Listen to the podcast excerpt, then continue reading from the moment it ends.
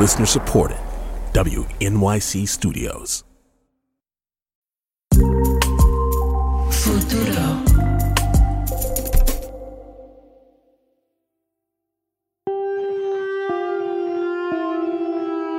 From Futuro Studios and WNYC Studios, I'm Alana Casanova Burgess, and this is La Brega.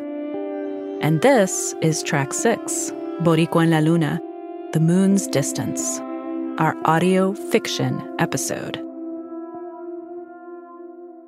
There's a poem, Boricua en la Luna, that became a song. It was written by Juan Antonio Corretjer from Ciales, like my mother, and it was put to music and sung for the first time by Roy Brown. Una mujer de Aguadilla vino a New York a cantar. It's a song about not being in Puerto Rico, as so many Puerto Rican anthems are.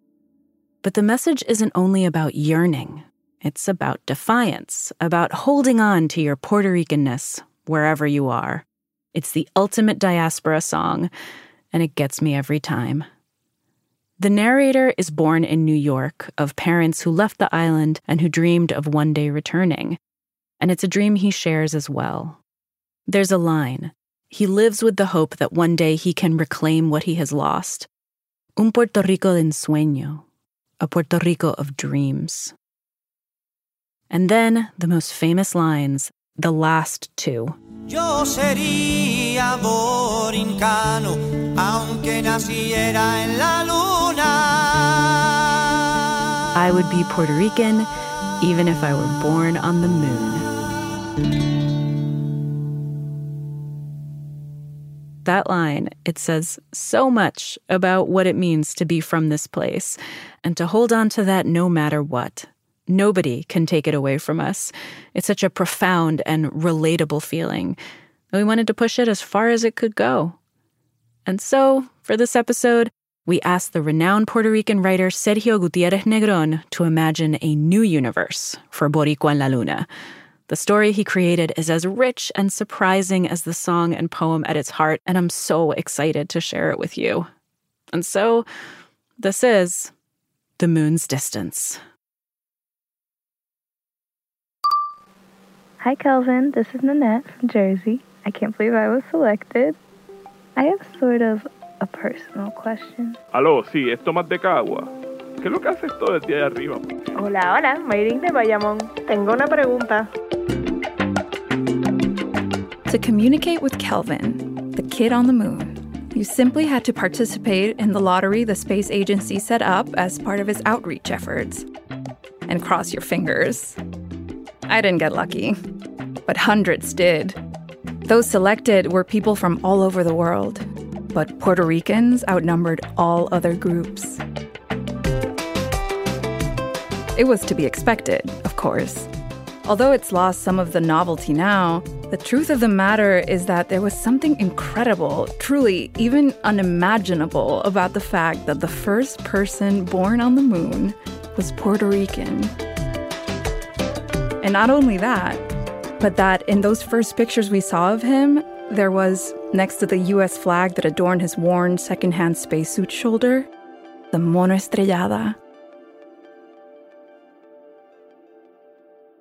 We've all seen the videos. The space agency's logo fades in, and after a second, the kid, Kelvin, jumps from the top step of the lunar station and, taking advantage of the low gravity, launches into a kick. Yeah! That seems pulled from those old karate movies that nobody watches anymore and that he's only ever heard described. There's also the other viral video in which he approaches the camera, presses something on the side of his head, and the helmet's solar visor swishes back like a curtain, and he sticks out his tongue and crosses his eyes.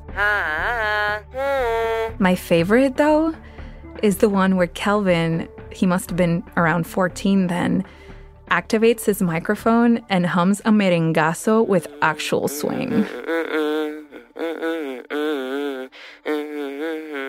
Because of the two second delay between the moon and the earth, and because of the effects of such a heavy suit on the body, we hear the song long after Kelvin starts dancing.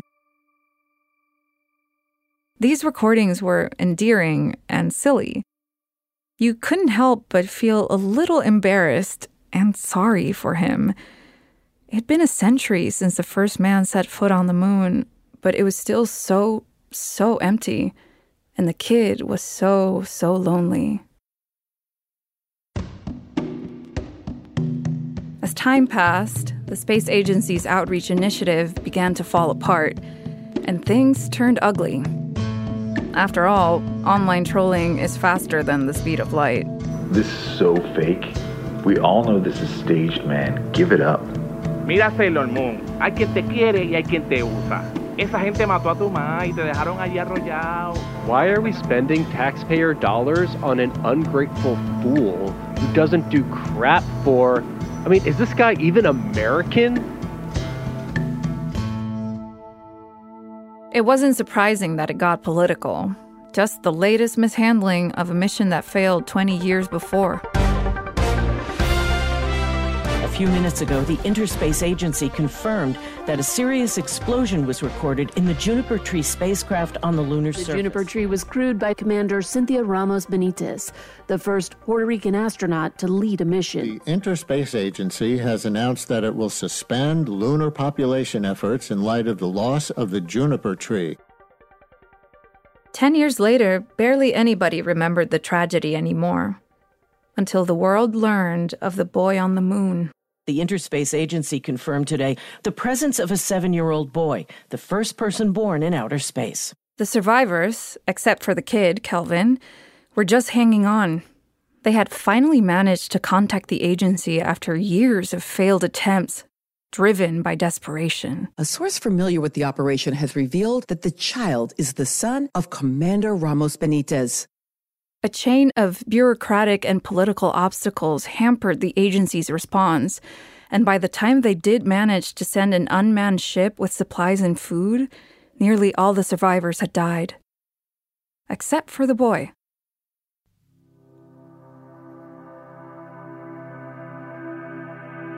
The agency never said publicly why they didn't immediately extract Kelvin from the moon. But it was widely believed that political impasse and a lack of resources were to blame. What they did do to keep the kid on the moon connected was to put him in contact with his mother's mother, who lived in Puerto Rico, and made it so that grandmother and grandson could exchange recordings with each other. The agency also gave Kelvin small research missions on the moon, mostly postponing the inevitable. With each year that Kelvin, the moon born American citizen, remains on the Earth satellite, the international landscape becomes more complicated. Critics of the Juniper Tree mission accuse the agency of abuse and racial discrimination. There's a consensus within the Interspace Agency regarding the political and humanitarian need to extract Kelvin, a citizen born on the moon.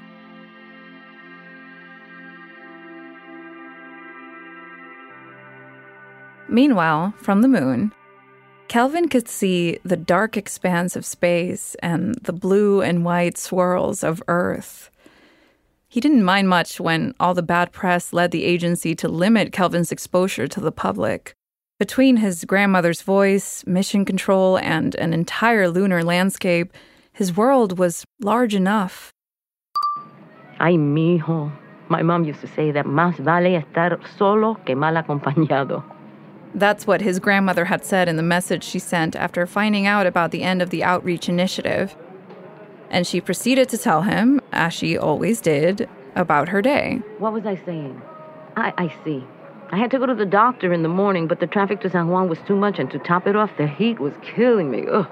I called the doctor's office and said I wasn't going to get there on time. Then I took the first exit I saw on the highway, and here I am in Plaza. By the way, have I told you already that people used to come to malls to hang out? Anyways, today is so, so, so empty.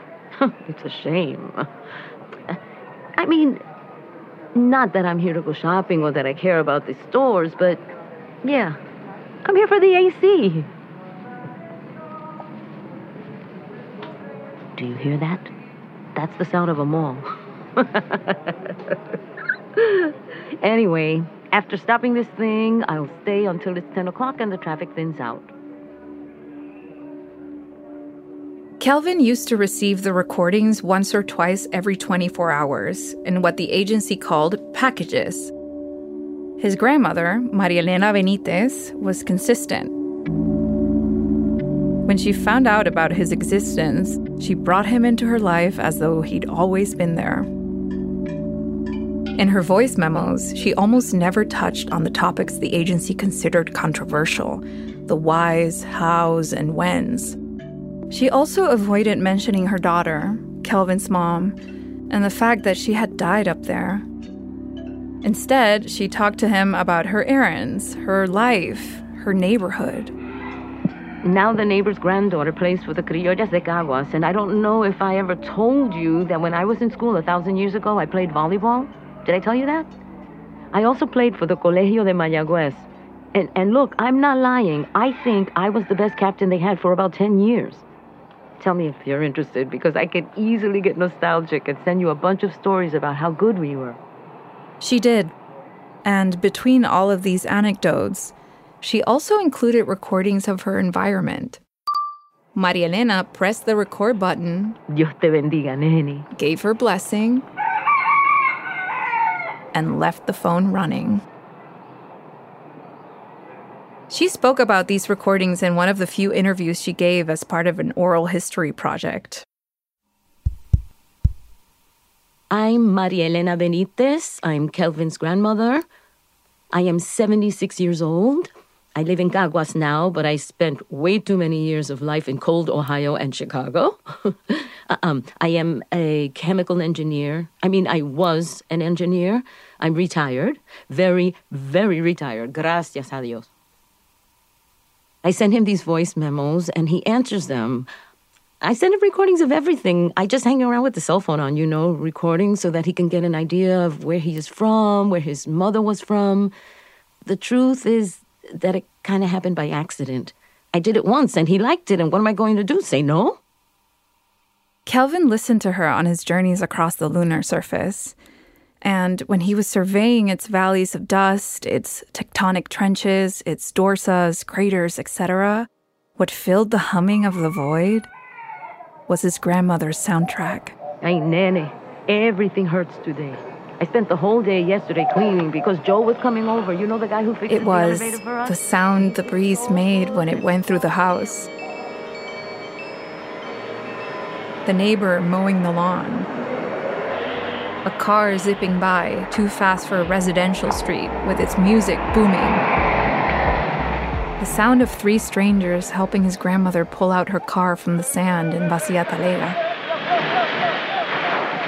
A storming rain, thunder, a hurricane screech as it approached, and the peace of its eye. The coquís, of course, and the crickets, and the dogs.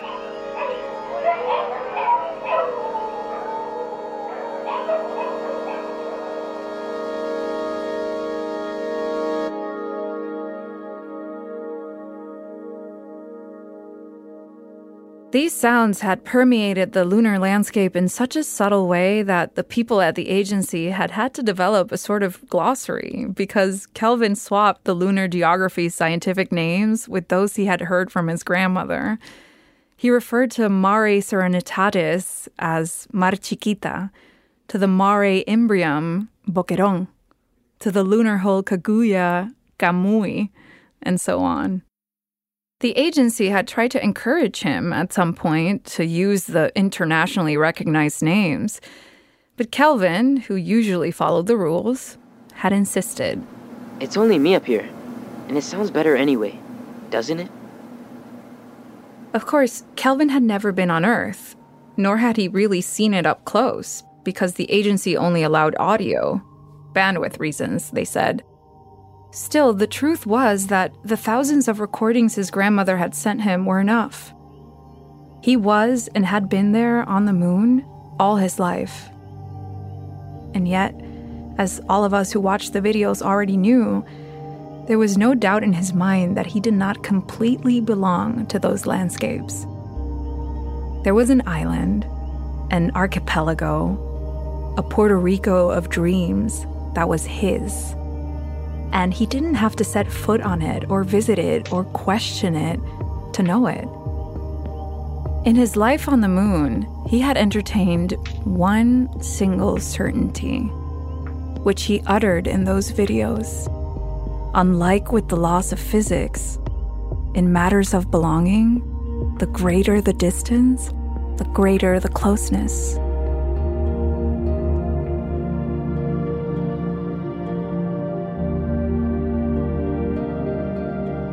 Coming up, Kelvin gets a call from Earth. This is La Brega.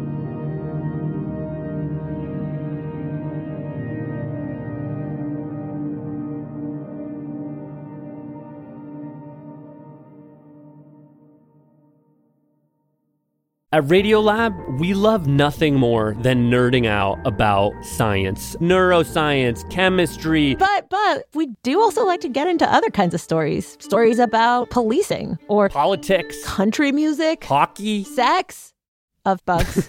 Regardless of whether we're looking at science or not science, we bring a rigorous curiosity to get you the answers. and hopefully make you see the world anew. Radiolab, adventures on the edge of what we think we know. Wherever you get your podcasts.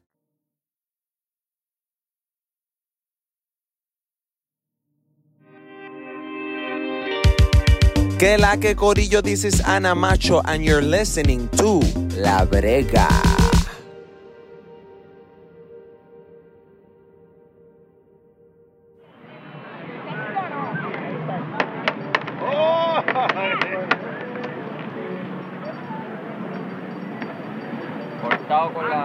One day, when Kelvin was 17 and listening yet again to an old recording from his grandmother, he got a call from Earth. He- hel- hello? Do I speak through here? Um, yeah? Okay. Yes? Can you hear me? Uno, dos, uno, dos. Working? Yeah? Nene, it's your grandmother. Abuela? W- where are you? Are you at the agency? Mijo, look. I need you to pay attention to what I'm going to say, okay? And I'm going to come out straight with it. Things are moving quickly, and it's been decided that you will meet up with another crew. Kelvin's grandmother was there to inform him that the agency had decided to end the mission. Kelvin was asked to go down to the southern hemisphere of the moon, where he had never been before. There, a crew would begin a debriefing process and finally extract him and return him to Earth. Abuela, wait. What do you mean? You are meeting up with people, mijo. With people? See, Nene. The point person is a new astronaut at the agency. Her name's Jessica Parker Rios. I was brought in to meet her, and she's a good one, I swear. Her grandparents were from Guanadillas. That's kind of why they chose her, because. Nene, can you hear me? There was no answer, just his breathing. And suddenly, nothing. Kelvin had cut the connection. The agency lost contact with him then. They panicked. What were they going to do if the only person to have ever lived on the moon decided to disappear?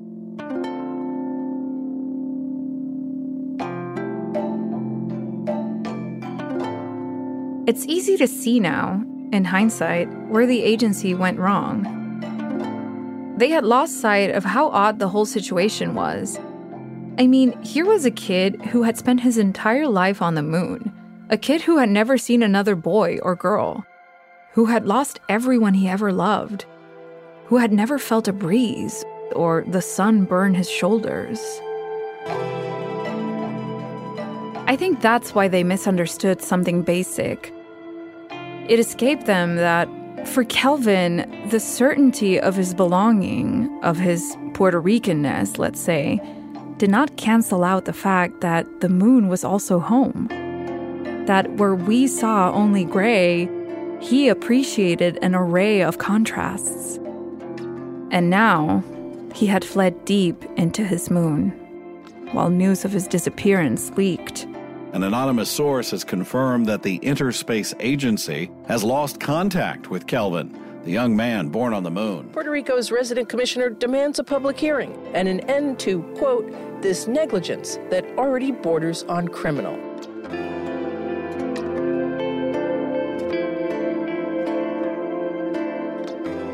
Kelvin had returned to the ship where he had spent his early years, where he had lived with his mother and the crew members of the mission, the closest thing he had had to a family beyond his grandmother. Faced with the possibility of losing it all, Kelvin had gone on to inscribe the landscape of his life, to bury some of his few prized possessions in the grayish lunar surface. In his own way, he was trying to grieve his environment, even though we as humans lack rituals for saying goodbye to the space we inhabit, and which, in turn, inhabits us.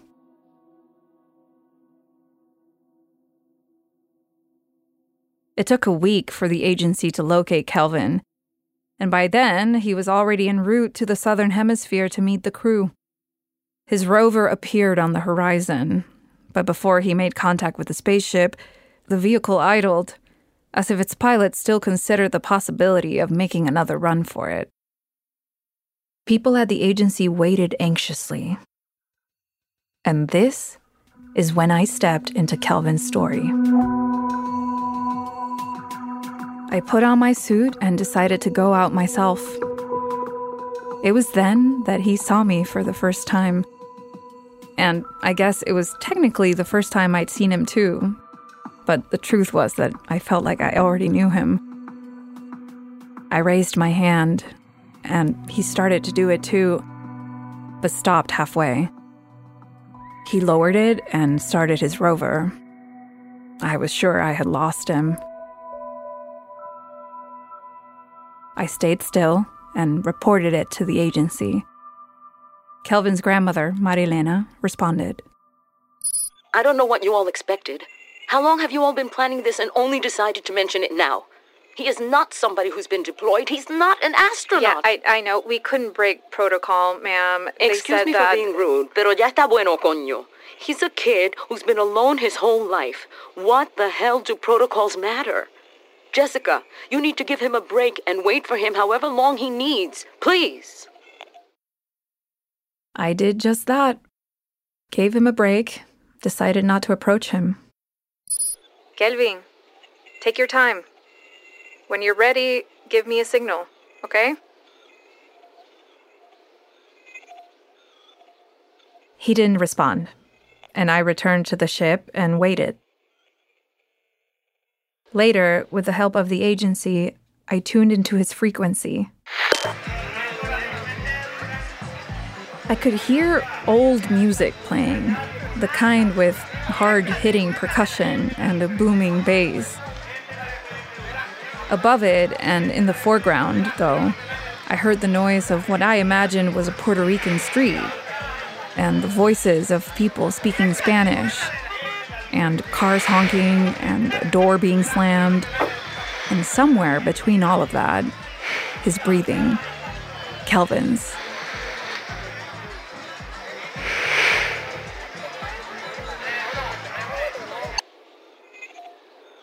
You're there, right?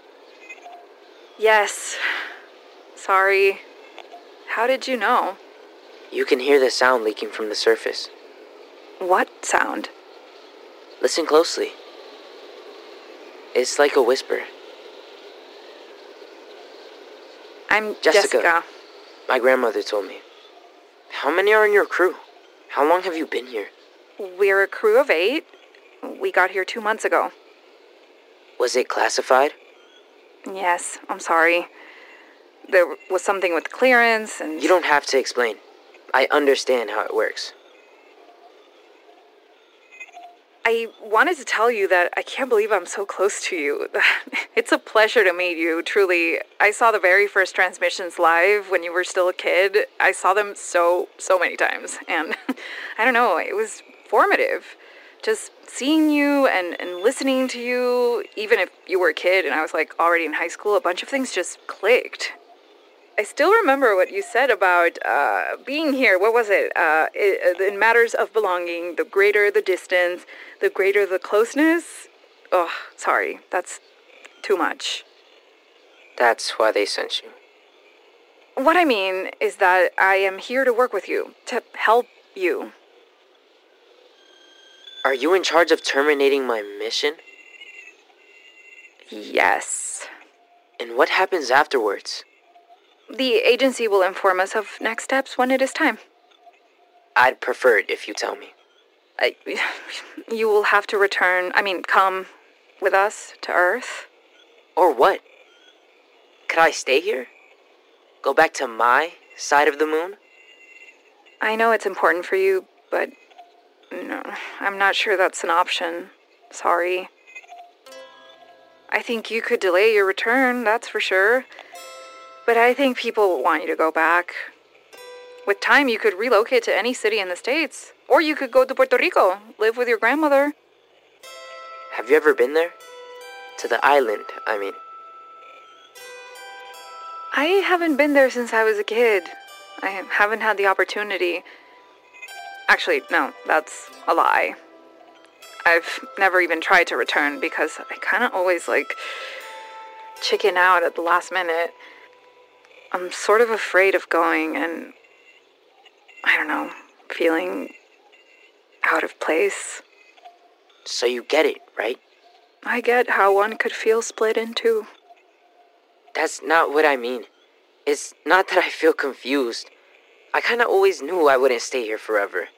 But that doesn't cancel out the fact that I'm, you know, about to lose all of this.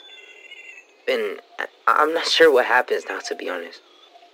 How do people deal with losing so many places without, I don't know, just sinking? I told him I didn't know. And after that, Kelvin stayed quiet.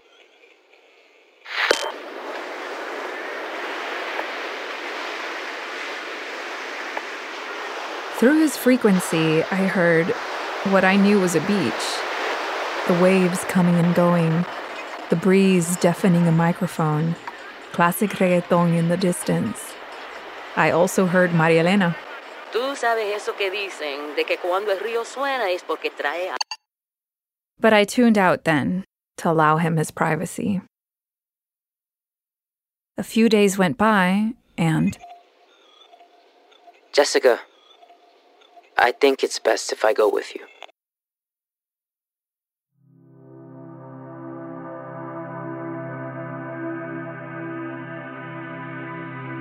I went with Kelvin on his last tours of the lunar surface, and we talked. A lot of it was him sharing all the knowledge he'd acquired by living there, by being the moon's first son. I understood why he gave the lunar geography his island names. Whether he knew it or not, Kelvin had discovered something basic about how humans relate to our environment. He had learned that we are always in more than one place at a time. That the spaces we occupy at any moment are always already marked by all those other locations that we miss and dream of and long for.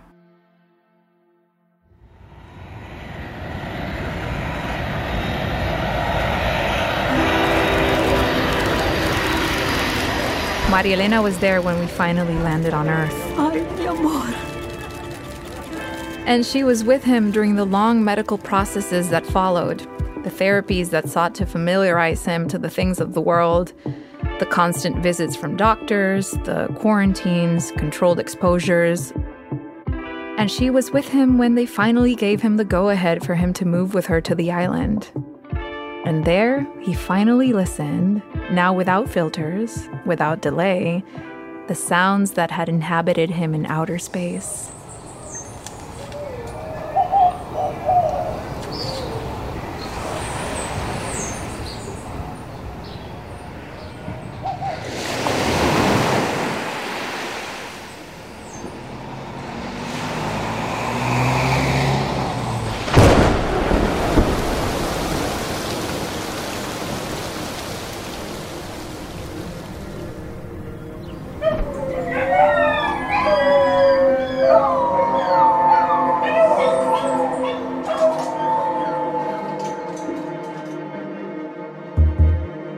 Much later, he told me that the whole thing had been like he imagined you felt when you meet an old friend after decades of not seeing each other.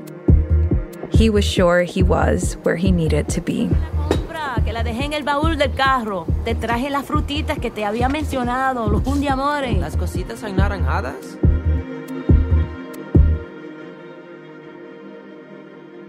Sometime later, when I was finally given leave from the agency, I visited him, and he was the one who took me on a tour of the island, of the Puerto Rico I barely remembered from my childhood. one afternoon, when we were in Playa Sucia in Cabo Rojo, I asked him if, having been the first and only person born on the moon, he missed it. He shrugged and after a long silence, repeated the one single certainty he had discovered early on. Unlike in the laws of physics, in matters of belonging, the greater the distance, the greater the closeness. I think we laughed then.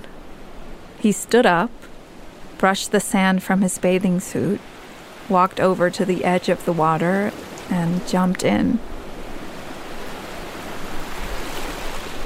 It was cloudy, and because it was a weekday, there was no one else on the beach.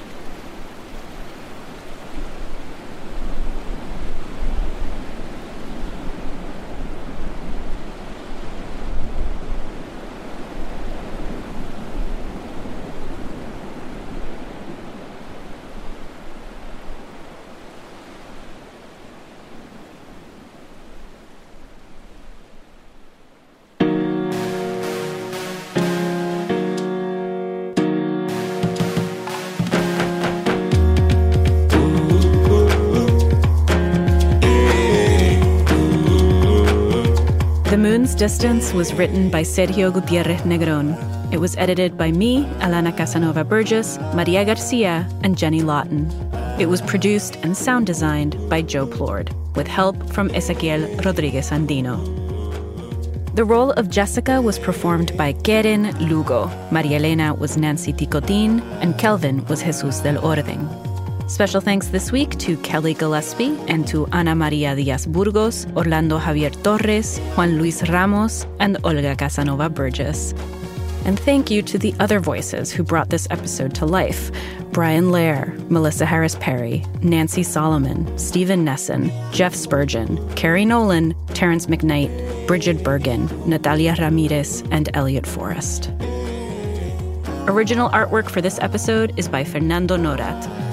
The La Brega team includes Ginny Montalvo, Ezequiel Rodriguez Andino, Joaquin Cotler, Liliana Ruiz, Tasha Sandoval, Mark Pagan, Maria Garcia, Victor Ramos Rosado, Juan Diego Ramirez, Marlon Bishop, and Jenny Lawton. Fact checking this season is by Istra Pacheco and Maria Soledad. Our engineer is Joe Plourde. Our theme song is by iLe, original music is by Balún. You can hear all the music featured in this episode and this season on our Spotify playlist. We've got a link in our show notes. And don't forget to tap the heart to save it to your library because we'll be adding to it each week. This season of La Brega was made possible by the Mellon Foundation. I'm Alana Casanova Burgess, and next week, we're going to the mall. Vamos pa plaza. Bye.